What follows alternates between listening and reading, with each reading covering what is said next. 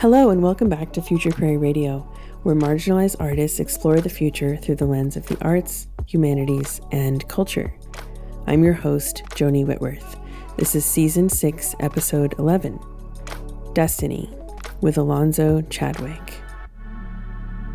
Alonzo is a singer based in Portland, Oregon. He has an incredible vocal range and he can perform in almost any genre. He has a band called Zolful Music that's toured all over the country, and for the last 15 years, he's been working as a recurring soloist with the Grammy nominated Oregon Symphony. He also co wrote, arranged, and recorded a song that the world renowned Alvin Ailey dancers toured and performed with worldwide. Alonzo is now the executive director of Bravo Youth Orchestra, a nonprofit that teaches children to play classical music with free violin, string, and choral classes. Despite having a very difficult childhood, which I want to warn you he will touch on in this interview, Alonzo has created a beautiful, successful career in the arts. He's very well known for his energetic stage presence and his ability to bring peace and joy to his audiences. After seeing Alonzo uplift and electrify an audience of thousands of people at his gospel Christmas show last holiday season, I knew I had to speak with him. He's a dear friend and also a mentor to Future Prairie co director Emmanuel Henri, who helped coordinate and conduct this interview. We're so proud to be presenting our favorite snippets from that conversation today. Please enjoy Alonzo.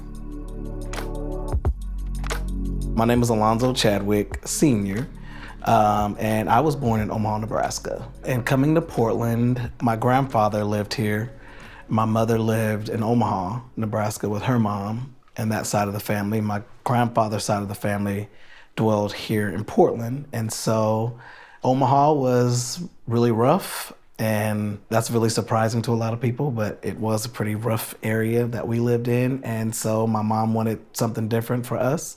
So she relocated and moved us all here to Portland in 1985. I was five years old. I specifically remember it was a very traumatic experience actually because we moved here and the day after we got here, my baby brother, who was a few months old, passed away the day after we got here. And so that was a pretty traumatic experience because that was my first encounter with death. That was my first time seeing my mom super frantic and stressed and hysterical. So I don't remember much about that other than my brother died. A couple days later, we went to the coast, I think, for my grandfather to clear my mom's head. Um, and then we had the funeral. And then I don't remember really much else after that until we moved into our own place. I lived specifically on Woolsey. So we lived on Woolsey off of Willis Avenue in North Portland, very close to the Columbia Villa, literally two blocks from Columbia Park. So that was the first house I remember us living in. I went to John Ball Elementary School, which is no longer there, but that was the first school that I attended. So music found me during that time that we lived in North Portland at John Ball Elementary School. First grade, I'll never forget Miss Meyer, I still remember her name, and we were getting ready for our winter concert that we were supposed to have. And I got picked to do the lead for our class song that we were doing that year. And I remember the excitement I had because I got to be the person that led it, but I also remember how nervous I was because I'd never sung in front of anyone. My mom didn't even know I liked singing. And so I remember telling my mom and telling my family. And because John Ball didn't have an auditorium, we had to have our performance at Portsmouth, which is now known as Cesar Chavez K through eight. But back then it was Portsmouth Middle School. And that's where our concert was. And I remember we had these paper streamers on our wrists and these little hats that we had made. And I remember it was the first time I got to dress up. So I had on some slacks and a little uh, gray sleeveless vest with a nice white dress shirt underneath. And we did the song, and I got to come out and sing the song. And I remember at the end of the song, the crowd cheering was just something I never forgot.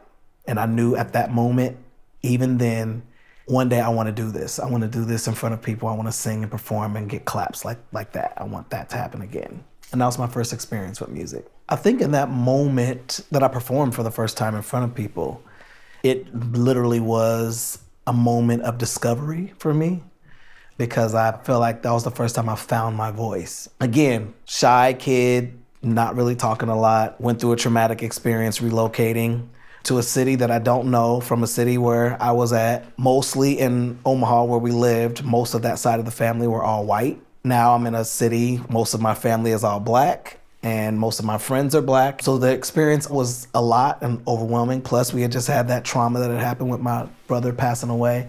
So it was the first time I felt like I just found me. I found it was like a moment of discovery, of finding my voice and feeling like this is where I belong. I don't know everybody else's story or what their purpose is, right? But for me, I just found so much in that moment. I just, I want this. I don't know how, I don't know what to do to get it, but I want this all the time. There wasn't a choir program at my middle school. I remember that I went to Portsmouth first for my sixth grade year. There was no choir. And then we moved to Northeast Portland over by Woodlawn Park. That was completely different because we were no longer in North Portland. Now we're in Northeast. And so I transferred from Portsmouth to Whitaker Middle School. And so I attended Whitaker, and I don't remember there being a choir there. At that time, we had started attending church. And so I did start doing gospel music and getting very familiar with choir music and church music and gospel, but I didn't have choral in my life or any type of music program in school until Jefferson came and did a assembly at Whitaker. Whitaker was a magnet school, Jeff was a magnet school. Jeff came to Whitaker basically to showcase what they offer because the option was either going to Jefferson or Grant. That was our two options from Whitaker. That was the first time I saw the gospel choir at Jefferson. I remember Eugene Blackman was the choir teacher then. Chris Turner was actually playing for them on keys several other Jefferson choir students that I'm now great friends with, but didn't have a clue who they were then, were all in the choir. And I just remember seeing them, the dance program, other elements of the arts that were all displayed in that assembly. And I just said, I'm going to that school to join that choir. So Jefferson was life. Like, I mean, I talked about kind of my origin of music, which was, you know, John Ball, but where music came to life for me and like literally was my safe haven, my escape, my everything. It was during my time at Jefferson High School.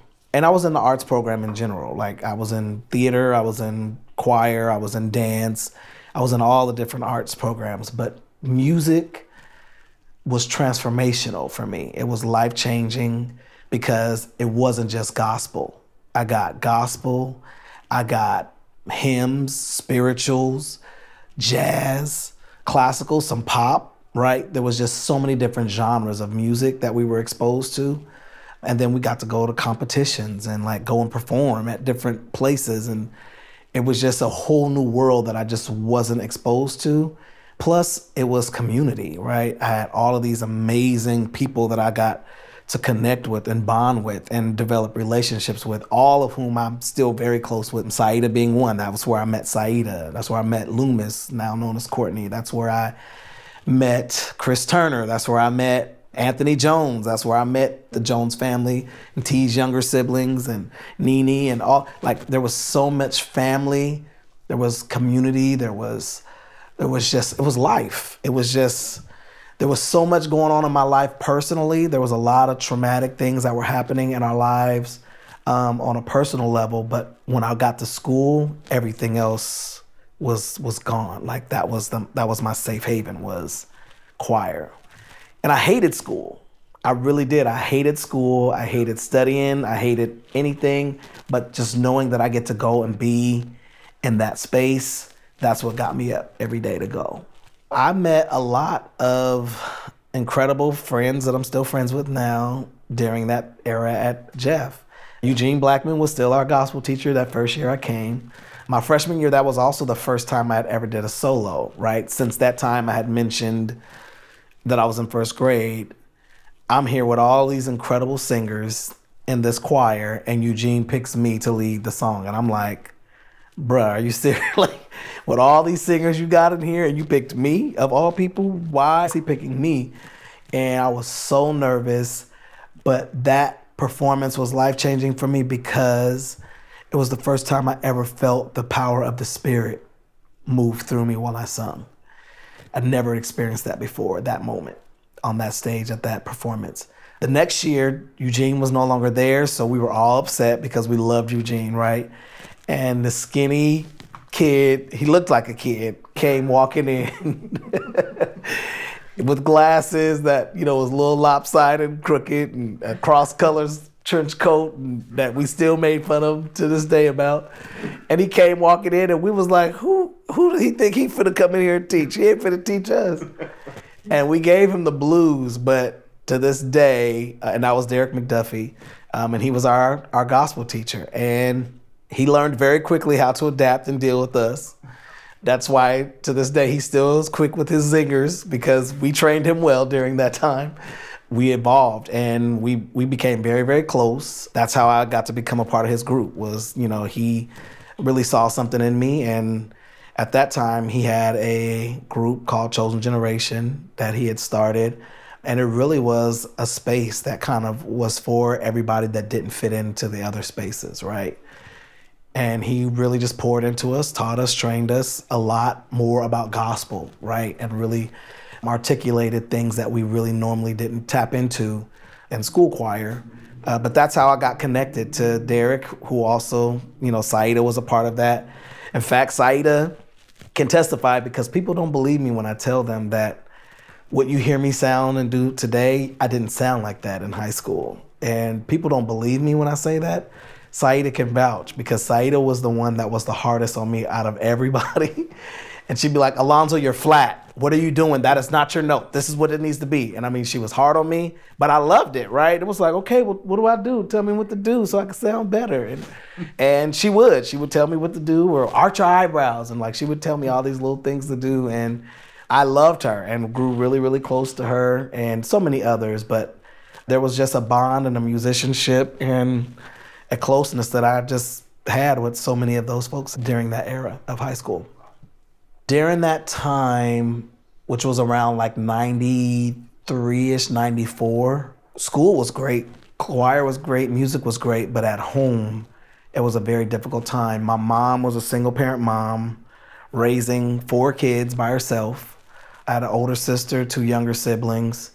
I basically had to take care of my younger siblings because my mom had to work all the time. Her work hours were insane. On top of that, my mom also was battling a very difficult sickness at that time where she, you know, had a, a very serious hemorrhaging situation where she was constantly always weak and bleeding all the time. And so it was just a very traumatic time that when I came home, it was the reality of like, yeah, I'm not in la la land anymore. Now I'm kind of in reality and I have to be responsible and and be an adult even though I'm a kid, right? And I have to raise my siblings, I have to cook, I have to clean, I have to help with homework, I have to make sure that they're good. So I didn't get to do extracurricular activities. Thank God that Jefferson had all of those programs happen during the school day because if it was after school, I would not have been able to participate because I had to leave right after school, go get my siblings, go home, make sure they did their homework, fed them, bathed them, got them ready for, you know, school the next day, put them in the bed, right? That was like my life up until like my junior year. On top of that, there was a lot of trauma that had happened. So before we relocated to Northeast Portland, you know, I had to be in foster care for almost a year and be removed from our family for some crazy things. And so that was just a rough time. Then I got to come back home, but we never dealt with the trauma of that, right? So it was kind of like, okay, well, I got to go back to work you be home, do all this stuff. And I'm like, can we talk about like what the hell just happened? Like it was a lot that I just experienced. I was in foster care for a year. That was very traumatic. I had to fight almost every day. Like I had to really deal with a lot of craziness. On top of that, like I hated life and was angry at the world. And so I was a horrible student and, you know, acting crazy at school. So, like, this was on the mend. Again, music kind of was my escape. That was my safe haven. That was my safe place. Music did save my life. And that's why I say that all the time in speeches and uh, when I'm talking to people about music and advocating for music, right? As it pertains to young people, it literally was the thing that saved me. If I wouldn't have encountered music in the way that I did and got that sense of community the way that I did that came out of music, I probably would be a very different Alonzo today if I would even still be here. There definitely have been moments in my life where I have felt like music is just not it. Or maybe I need to pick another path or another journey. That was much later in adult life, though, way after high school. And I definitely did get to a point where I developed this love hate relationship with church because that was where the majority of music happened for me after high school. And so there was this era, maybe around like the 2004 ish era, where I don't think I want to do this anymore. I don't think I want to sing. I definitely don't think I want to do anything related to church. And I think I'm just kind of done with all of this. And so I think that was the first time I ever tried to quit music and tried to quit singing and doing anything related to music, which also was, you know, in a sense was related to church and my faith. So it was kind of like I was on that journey and trajectory was like, I don't want this anymore. I don't want to do this anymore. I don't want the people. I don't want the things that come with it. I feel like people are just taking advantage of me and what I can do for them. And they have no regard or little regard for me as an individual or as a person. And so I don't like that feeling and I don't want to do this anymore. I think the thing that was allowing me to make money during all that time, I'm embarrassed to say this. Well, I take that back. I'm not embarrassed now. I used to be embarrassed to say this. I have never kept a, a job long. I started working at 16, and from 16 to up until as long as I can remember, I've always had a job. Always. I was always working somewhere, but I also had a lot of maturing and growing up to do. So it was kind of like I wouldn't show up to work, call off. I was just a, a lazy individual. And it was like I just I felt like the world owed me because of all of the because all the shit I had went through, right? I felt like the world owes me. And so like I don't feel like I need to do anything for anybody. Like people need to be doing for me. Right. And that's kind of the mindset I had, which is crazy now that I think back on that. But I literally thought that way. And so I would never keep a job probably more than six months. If I felt like I was gonna get fired, I'd quit before they could fire me, right? And then I just, I don't know why I had this crazy favor where like within a week I'd, I'd have another job and like, and so that was kind of my thing. So music was like always my go-to thing, but like I had to make money. And also I had this love-hate relationship with work anyway because I didn't get to like keep my money. Like my money went towards taking care of my family. So it wasn't my money. It was like I had to help pay bills and, you know, other things that you know, I was responsible for before I should have been. And so it was like, yeah, this is for the birds. Like, why am I working to make money that's going to somebody else? Even though today I'm working to make money that's going to somebody else.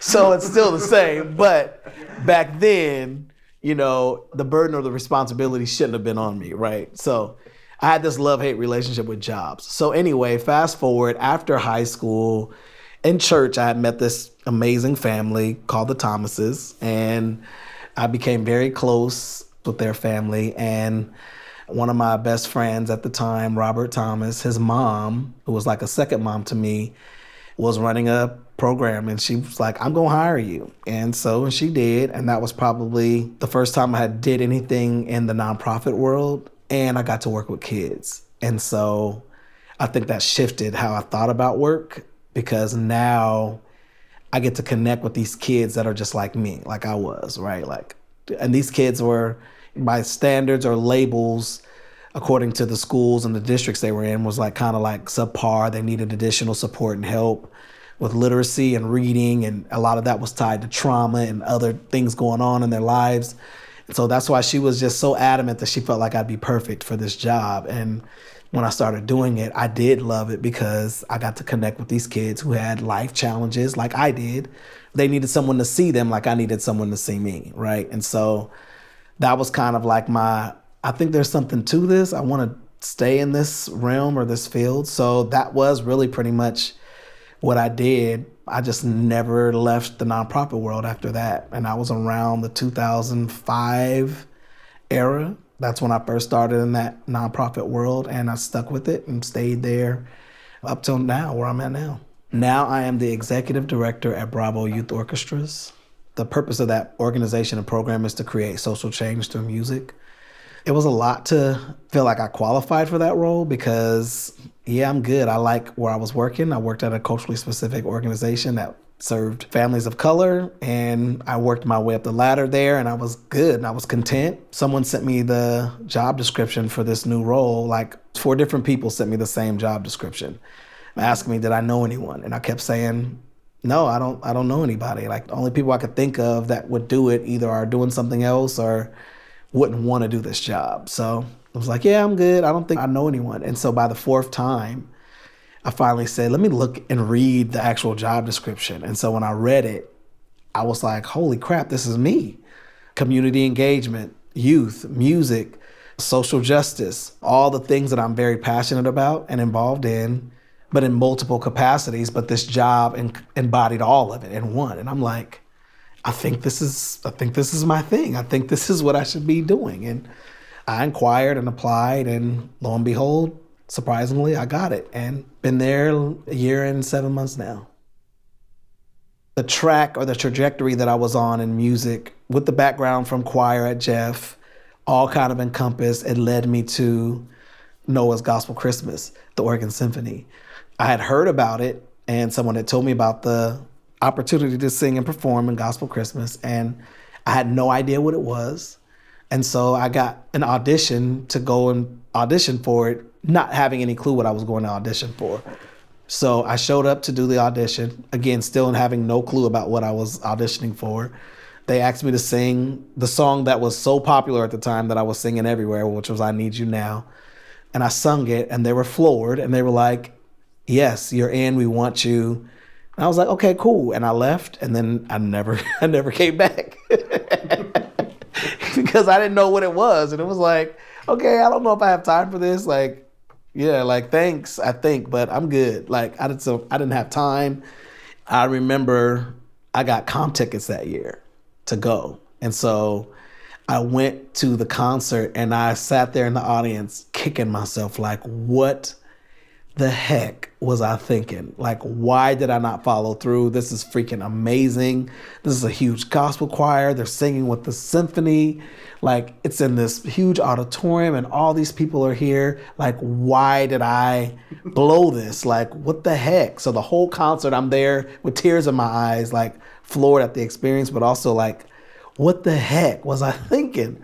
The next year, I couldn't wait till auditions again, and I came back and I just apologized profusely. Like, I am so sorry. I didn't know. And also, I had a lot going on. And like, I really want to do this though. And so they let me re audition. And I got in that year.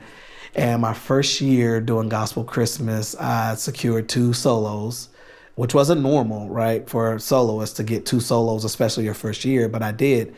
And I remember both songs were incredibly high. I think one of the songs was a, the lead was by Karen Clark and I got that lead, and I'm like, what? What was I thinking about auditioning for this this lead? But I did it. It was amazing, and I remember that very feeling that I had first grade year at Portsmouth with Miss Myers' class. That feeling when the crowd clapped, that feeling, it was like literally a full circle moment. Like, holy crap! Like this is what happened to me first grade and now it's happening to me here and people are standing up and clapping and cheering for me. This is insane. And so it was like yeah i, I want to keep doing this. And so i did. I committed to doing gospel christmas every year and every year i continued and i, I kept getting solos. And then there was one year in particular i don't remember what song it was but it was the first time i got a standing ovation. And i had to come on the stage three different times because they wouldn't stop clapping and cheering. And I remember going, this is this is my purpose, right? This is my destiny. I remember that was the first year that I actually, uh, after the concert was over, left from the loft to go out into the, the lobby and greet people and meet people and the stories that were told to me about what people experienced when I sung it was this kind of conflicting ideology that I was taught in church, right? That your gift is only for the church, it ain't for the world, right? That was what I was raised to believe in some of the churches that I grew up in. But I have all these people who are not church who are telling me how they felt healing or felt the Spirit of God touch them or couldn't describe what it was that they felt, but they felt something, right? So it was kind of like this, okay, this is this is my destiny. Like this is what I'm supposed to do. And I don't know if it's necessarily tied to just church, but I want to keep doing this. And so that year, Peter Dammann with the waterfront contacted the symphony and asked for my contact info.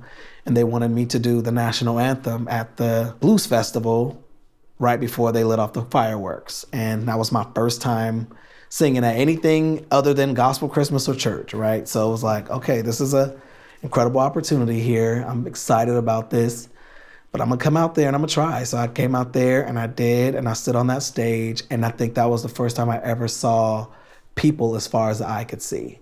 They quoted that there was maybe 35,000 people there that day. I don't know, but I just remember as far down at Tom McCall Waterfront Park that I could see, I just saw bodies of people. And they had me do the national anthem and I sung it. And I don't know how they cued it the way they did, but right when I finished my last note, the fireworks started blaring and blasting off, and people were cheering and going crazy. And that was the door that opened up for me to start doing things outside of gospel Christmas and outside of church. That was how that door opened for me to start getting booked to do more things all over the city. Staying booked right now looks like traveling all over the country. It looks like getting multiple corporate gigs, uh, multiple local gigs. Um, I have my own band now that I've started in 2017 called Zofa Music and we've been doing our thing since 2017 and are booked and traveling and doing all the great things that I'm mentioning now. So staying booked means literally that, like literally I'm traveling, I'm always trying to to balance family life, work life and music because all of them equally compete for the limelight. Trying to balance all of that. So staying booked right now means it's a blessing and a curse it's a blessing because a lot of people want to be booked. I am booked. It's a curse because I'm trying to find the balance in it. I have five children, one that will turn 21 this year, my oldest. I have a 12 year old, an 11 year old, a five year old, and a three year old. And I've been married now for 13 years. A lot of the times that I'm traveling, my wife gets to go because I hire her as one of my singers. So so that's cool that I get to travel and my wife gets to travel with me. A lot of people don't get to say that. And also, she's like my favorite soprano. So having her booked uh, with me is always great. And it's cool because she gets to see this evolvement of me, right? Of she saw me when I was just a kid. My wife tells the story, and it's one of the things that drew me to her was she was one of the only young ladies that was not impressed with my singing. Like she didn't like my singing at all. She she hated it. And everybody else was like, "Oh," and she was like, "Oh God, here comes this dude that think he can sing." And right. So the fact that she wasn't like oohing and ahhing over me was like what made her appealing to me. Was like she ain't into me just for my music, for my singing and what I could do. So that's what made me pursue her. But it's cool that she gets to know me from that side till now where she gets to travel with me and see all of the incredible opportunities that also puts money in her pocket. Hello. I'll be honest with you, I didn't recognize until maybe within the last three to five years the impact I've made on other musicians and singers. And I think it's largely because I've always had this internal thing that just made me always just be grateful for the opportunities that I'm afforded. So it's never been a I'm Alonzo Chadwick, I'm this great phenomenal being and force. It's always been I'm extremely blessed and lucky that I get to do this. That a lot of people want to do it and I get to do it, right? Because I've always had that view, I've never viewed myself as this like person that everyone looks up to or everyone wants to be like or everyone wants to sit under or one that has helped shaped the lives of others until maybe about three to five years ago when I really started thinking about the people who I've crossed paths with who now are phenomenal, right? And in their own right, doing their own thing. Some no longer reside in this city and have moved on to do music in a huge capacity. which sometimes that's a, a blessing and a curse, right? It's like they've moved on, but dang, I'm still here grinding, trying to make it happen. But they like caught the bug and, and took off and transpired and and did their thing. And I'm still sitting here like, well, what about me? And it's also been like, I don't think they even recognize like how much I sacrificed and the time that I spent pushing them and encouraging them and helping to mold them and shape them. In some instances, have had to shield them and protect them from this industry that we know as music, right? Because I've experienced a lot. I've seen the good and the bad of music and the music industry. I've been burned with contracts and not having things in writing and doing things expecting to get paid and not getting paid. And so, like, there's a lot that I've experienced that it was like, let me make sure you don't get taken advantage of in this way. So I always looked out for my people. I always have. It's just always been my second nature that anyone that has these incredible opportunities if I have the power and the ability to help them or recognize what they're doing and how they can be taken advantage of, or even just giving them advice of just guard yourself, guard your, your mindset. So watching them take off and soar and going, dang, did you forget about, you, you forgot about me. That hurts. But at the same time, it's like, I'm going to be excited for them that they're on their journey, on their path. And that is what I am a firm believer in in life is that everybody has to go their journey. Everybody has to walk their journey, no matter what that looks like. That means the good, the bad, the ugly, the stuff that we want to prevent them from going through that we can't, right? All those things all help shape them and make them who they are. Even me now being 42, looking back over my life, I'm like, I'm grateful for every experience because all of it shaped me. But it was some some shitty moments, right? It was some hard moments. It was some lonely moments. It was some some moments where I felt like, man, screw all of this. It's not worth it, right? All of those things all work together, right? And and now I can look back and say, look at the beautiful portrait that this is. But while the portrait was being painted, I didn't see the good of it. I'm like, this looks a hot mess, right? What the hell is this? what kind of stroke is it? Like, you know, you're looking at it, but you're like, I don't see it. Now looking back going, oh, I see now how that piece fit into that piece and that had to happen so that this could connect and so now when i look back i'm grateful right of all of the experience all of the hurt all of the heartache all of the betrayals all of the all of that really helped define me and get me to this place of gratitude right of recognizing that again many want to do this. I get to do this. And i'm appreciative right of the journey and i'm appreciative of being on this side to say, man, that was beautiful. But you couldn't have told me it was beautiful in the moments. I would have cussed you out. Activism and social justice work really came into my life around the 2013 era. It was after Trayvon Martin. Yeah, I was working for SEI, which is Self Enhancement Incorporated, which is one of the largest culturally specific nonprofits in the state of Oregon and they serve all youth, but with the emphasis on youth of color and black youth. I got to run or be a part of running the arts and performance program there. But also, different from just doing music and studio production and all the other stuff we got to do, I got to teach a class called BRB, which was for our middle school boys, which stood for Brothers Reflecting Brotherhood. I remember our class that I was doing, it was shortly after the, the verdict of Trayvon Martin. I will never forget the anger, the disappointment, the rage, and the frustration that those kids had. And I'll never forget that I had no answer for them. I couldn't tell them comply and you'll live because Trayvon Martin, it didn't prove that from then till now, we obviously have seen many other things that have, have transpired. But back then, I was so broken for them was because I was their age the first time I had my negative encounter with the police in North Portland, where guns were drawn on me by the police. I was 12 years old. That was my first encounter with the police. Up until that point, I always had wanted to be a cop until that happened. So I had all of these emotions and I didn't like that I didn't have an answer. I didn't like that I couldn't tell them, well, if you do this and pull up your pants and stop acting this way, then you won't be mistreated. Because the reality is is it doesn't matter what you look like. It doesn't matter what you do. It doesn't matter your profession. It doesn't matter your background. I mean, Trayvon Martin was in aviation, right? As a kid. Like, how many black kids do you know that get those kind of opportunities? But even still, he still lost his life, right? So it's like looking at those those things. So I remember being frustrated and on my own social justice journey, right? And because of my faith lens of being a, a believer and being a follower of Jesus, I was conflicted because it was like, I don't want to just pray about it.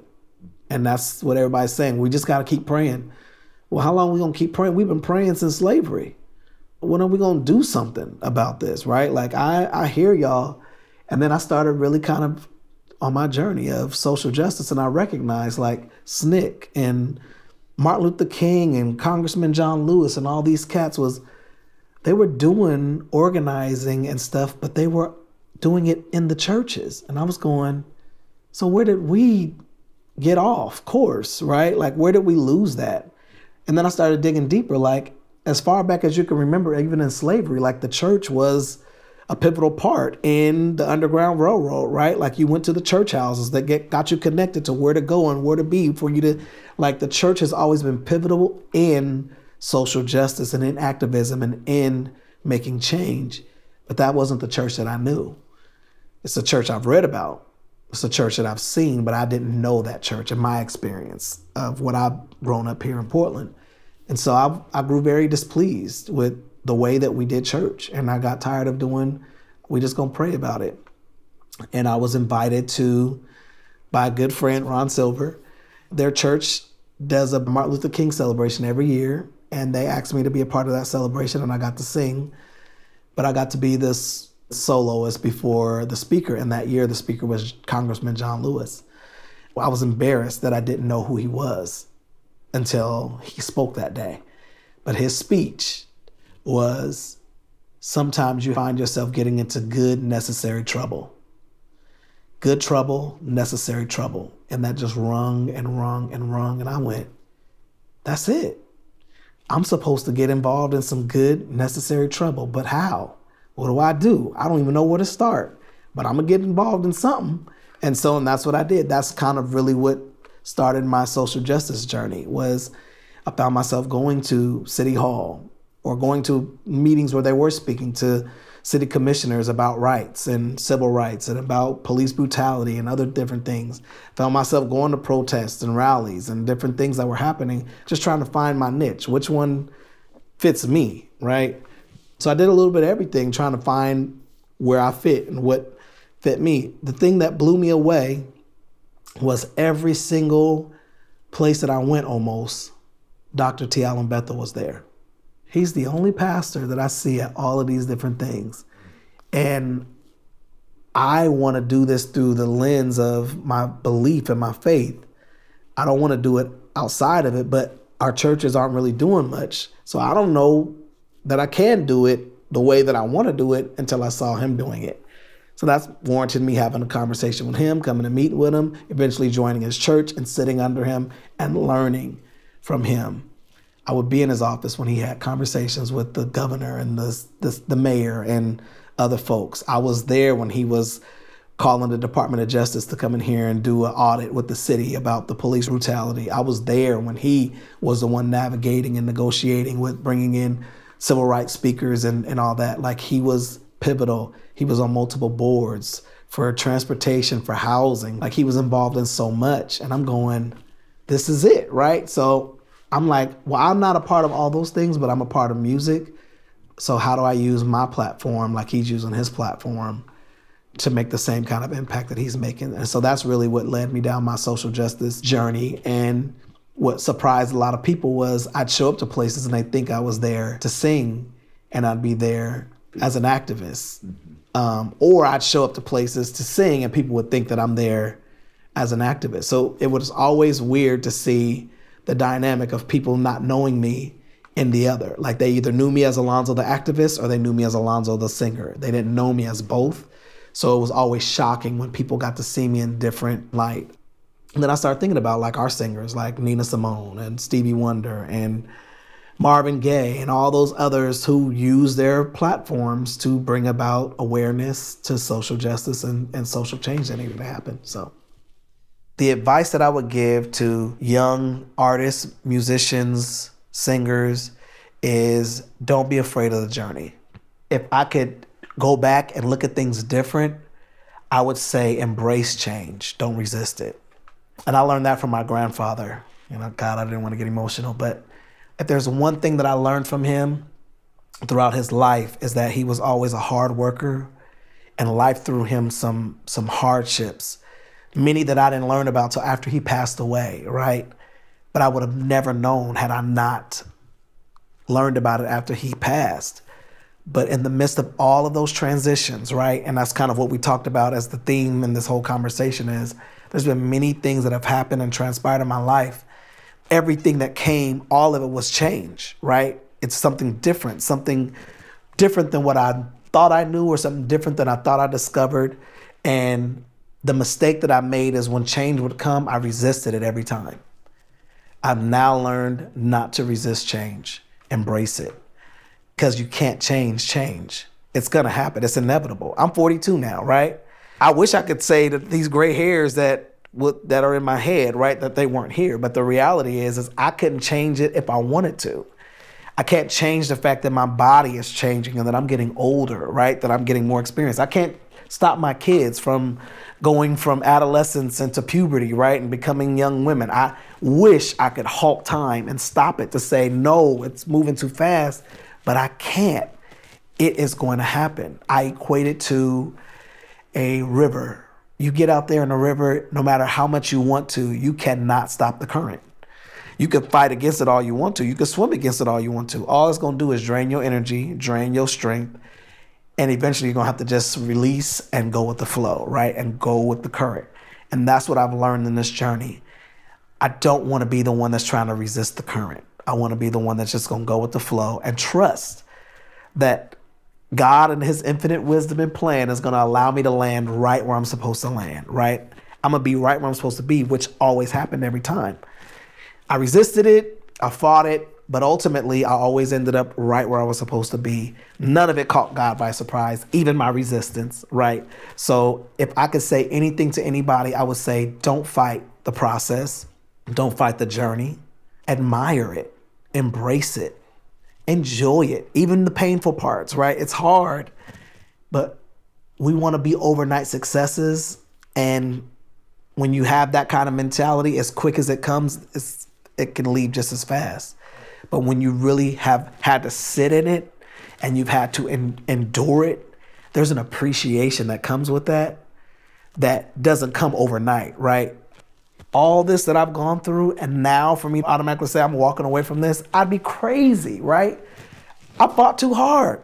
I went through too much to, to get here. Why would I just throw it all away now? And I think that's the part for me is I don't want to resist and I don't want to walk away from what I worked so hard to get to. It took me 42 years to get to this point where I'm comfortable in my skin and being unapologetically me when I stand on the stage. Because there's, there's even that fear, right? I'm a black man that lives in one of the whitest cities in, in the country, and people love me as an artist and a vocalist. But when I go show up at a festival and I'm walking up and people don't know who I am, I don't get greeted with the the love and embrace and kindness that I get after I walk off that stage, finish singing. When I'm walking up to sing, it's like, what is he doing here? He doesn't belong here. I'm out in the Dalles. I'm out in Sherwood. I'm out in parts of Oregon where we ain't, right? and people are really looking at me like I don't belong. And then I get on that stage and I sing and I perform. And then after that, I'm swarmed with people saying, You're incredible. I, I loved you so much. You were in, I'm going, Okay, well, where was that energy when I was walking up? I'm that same individual, right? I've learned that now, happy in my skin and happy being unapologetically me. If I'm singing a song called Higher Ground and the lyrics to that song is talking about people keep on warring and, and all that, and I'm saying that from a place of no, I'm unapologetically to say that where we're at in our climate and our country and in our culture and in society, yeah, I'm saying this with a different meaning, unapologetically me. And I'm good being who I am. And I'm not afraid to resist or to be the one that that uses my platform to bring awareness. And that's what I wish I did embrace early on in my career is that passion to not be afraid to speak truth to power, even when it means it might cost me opportunities.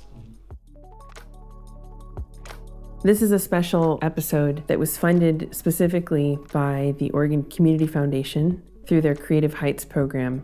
I'm so incredibly grateful to them for recognizing our efforts and really witnessing what we're trying to do with this work.